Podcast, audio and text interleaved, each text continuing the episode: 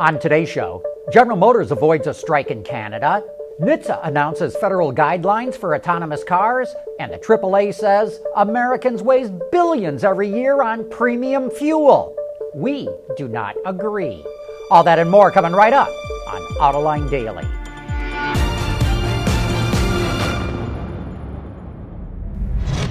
This is Autoline Daily, the show for enthusiasts of the automotive industry. In a big victory for the United States automotive industry, NHTSA is issuing its regulations for autonomous cars. That means federal regulations will set the rules for these cars, not each of the 50 states. Automakers worried that they would face a hodgepodge of different state regulations. NHTSA also established that the computers running autonomous cars will be legally recognized as the driver of those vehicles. That neatly addresses existing regulations that say a driver must always be in control of a vehicle. The regulations are called the Vehicle Performance Guidance for Automated Vehicles.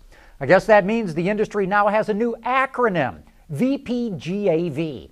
I guess we're just going to pronounce it VIPGAV. NHTSA will publish its 15 point guideline for autonomous cars later today, and we will publish a link to them in tomorrow's show for all of you who want to read them in depth. While NHTSA was issuing its VIPGAV rules yesterday, some of the top R&D executives in the industry were discussing autonomous cars at SAE Convergence, which is a conference all about electronic technology in cars. One of the hot topics of debate is over level 3 autonomous cars. Those are the ones that can drive mostly autonomously but require a human driver to intervene in certain situations. Ford and Google have already renounced level 3 cars and say they're going straight to level 4, which can drive autonomously in all situations. It may take a bit longer to develop level 4, but they are willing to wait. So, what do you think? Do you think it's better to introduce level 3 cars right now, like Tesla's autopilot?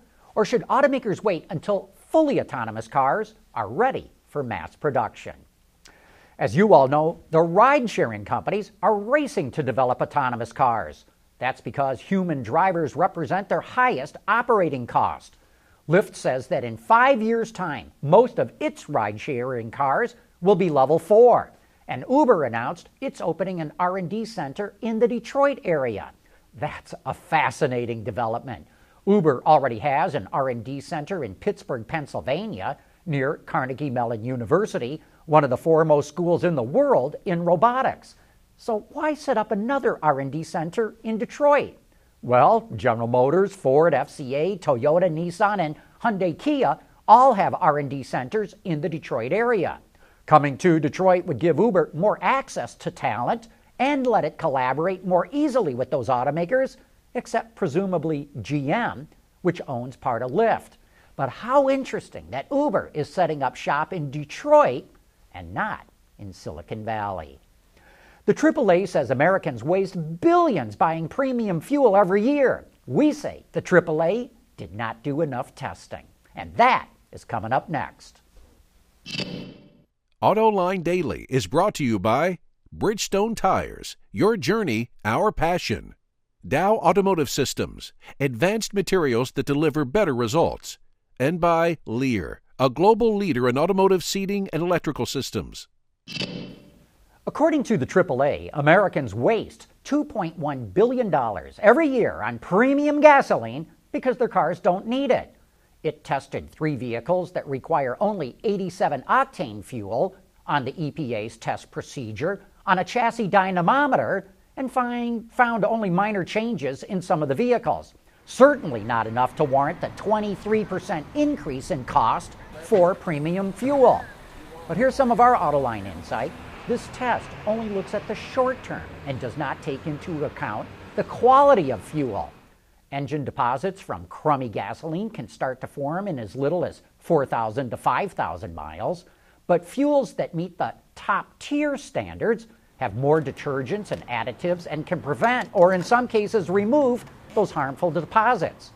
In our opinion, Shell has some of the best fuel, but will also provide a link for all the fuel brands that meet the top tier standards. Oh, yeah, one more thing. Automakers say they're going to need premium fuel as the only fuel by 2025 if they are going to meet fuel economy and emission standards. For all you motorcycle fans out there, Honda just launched a new global communications website to promote some models that are slated for future release. There will be short drama films depicting the unique interaction between riders and their bikes. The site is even available in 13 different languages. Coming up next, General Motors announces the price of the Chevrolet Bolt EV, and it does it in a way that every other automaker should follow.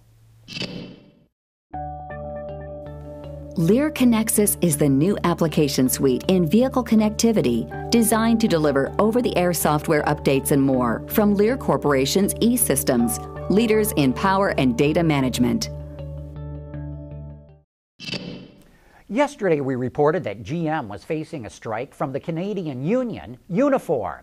That contract was set to expire at midnight, but at 11:59, the two sides reached a tentative agreement. This, of course, is a bit of negotiating theater. Union bosses need to go back to their members and say they took the company to the very last minute. There aren't many details about the new deal, but it will enable new products and investments at GM's three plants in Canada. It now needs approval from union members. And in other GM news, the company revealed the official price of the Chevy Bolt EV. It carries a starting price of 37000 $495, including destination charges.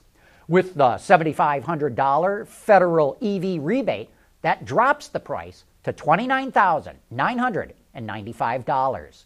The Bolt will be on showroom floors at select dealers in the U.S. by the end of the year.